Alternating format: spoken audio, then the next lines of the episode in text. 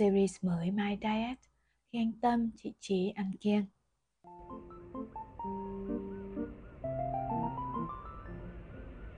Chào mừng các bạn quay trở lại. Mình là An, một nhà thực hành tâm lý học tích cực trong công việc, tình cảm và người trưởng thành. 3 phút mỗi ngày để chúng ta cùng sàng lọc thông tin, làm nhẹ tâm trí bạn nhé. Dù có thể à, podcast ngày hôm nay sẽ dài hơn 3 phút một chút Chủ đề của chúng ta ngày hôm nay có tên Nghĩ lạc Đang nghĩ content cho podcast tiếp theo Chợt an thẫn thờ Vì một ý nghĩ vụt qua uhm, Phải chọn món gì cho bữa tối nhỉ? Hai chủ đề mới thật liên quan làm sao đúng không ạ?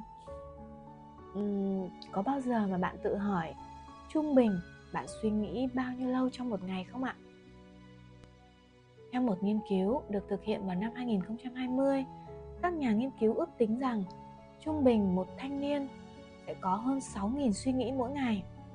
Ước tính này dựa trên việc theo dõi sự chuyển đổi suy nghĩ bằng cách sử dụng quét hình ảnh não trong khi những người tham gia đang nghỉ ngơi hoặc xem phim.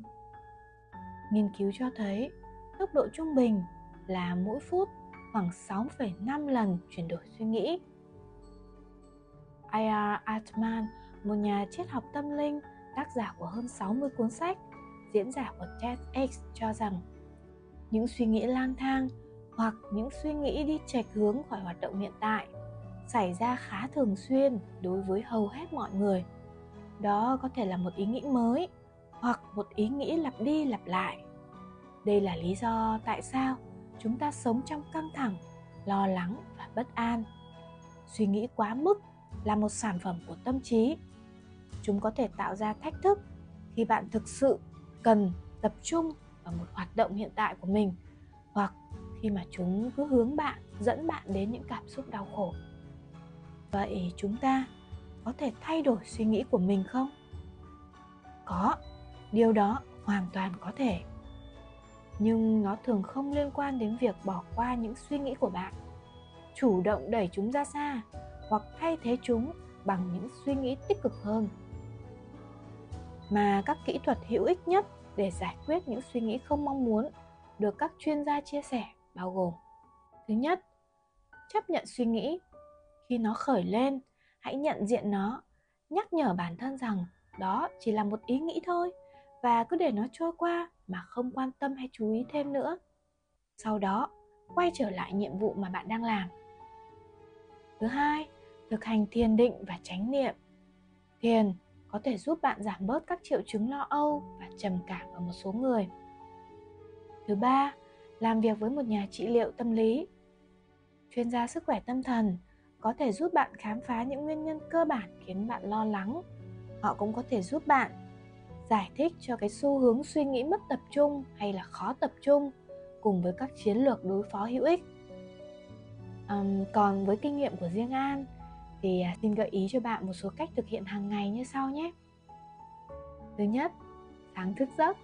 Hãy cho mình chỉ một phút thôi cũng được để phóng tầm mắt ra xa, nhìn trời cao trong xanh và mỉm cười. Thứ hai, có danh sách việc cần làm trong một ngày.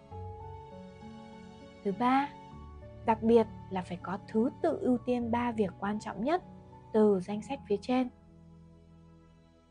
Thứ tư đặt chuông báo thức một hoặc hai tiếng một lần để ngẩng đầu khỏi máy tính, điện thoại, bước ra đi lại, ngoái ngoái cổ, vai, hông, mông.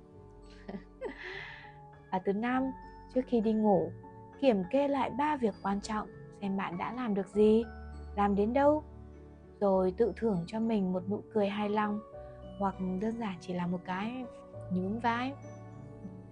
Nghĩ lạc không sợ không tìm cách thoát lạc mới đáng sợ bạn ạ để đi sát theo năm bước mà An vừa gợi ý bạn có thể xem lại cùng các podcast mà An để trong phần à, à, mô tả nhé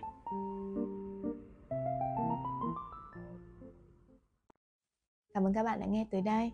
Mỗi ngày một chủ đề đến từ những điều giản dị, nhỏ xinh trong cuộc sống.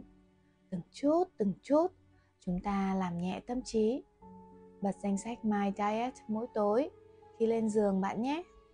Bớt đi một điều chăn trở là thêm chỗ trống cho một niềm thương mới đó night night